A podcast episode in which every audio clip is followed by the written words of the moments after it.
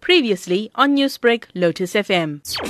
The Automobile Association is predicting steep increases for fuel users when the price is officially adjusted next Wednesday. Although the Rand has performed well against the US dollar in the last couple of weeks, and that certainly is a very pleasing development, the price of international oil has risen steeply over the same period, and it's because of this rise in international oil prices that we are predicting an increase of around 43 cents a litre for petrol and 55 cents for diesel and illuminating paraffin. We will be monitoring both the international fuel prices and the Rand US dollar exchange rate. But if those oil prices continue to increase, it could mean more bad news for users from February onwards.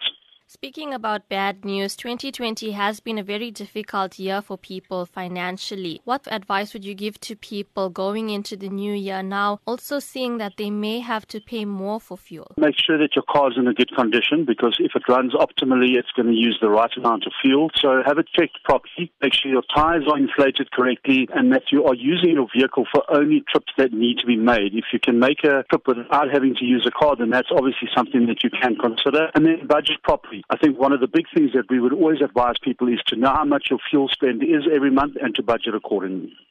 Newsbreak, Lotus FM, powered by SABC News.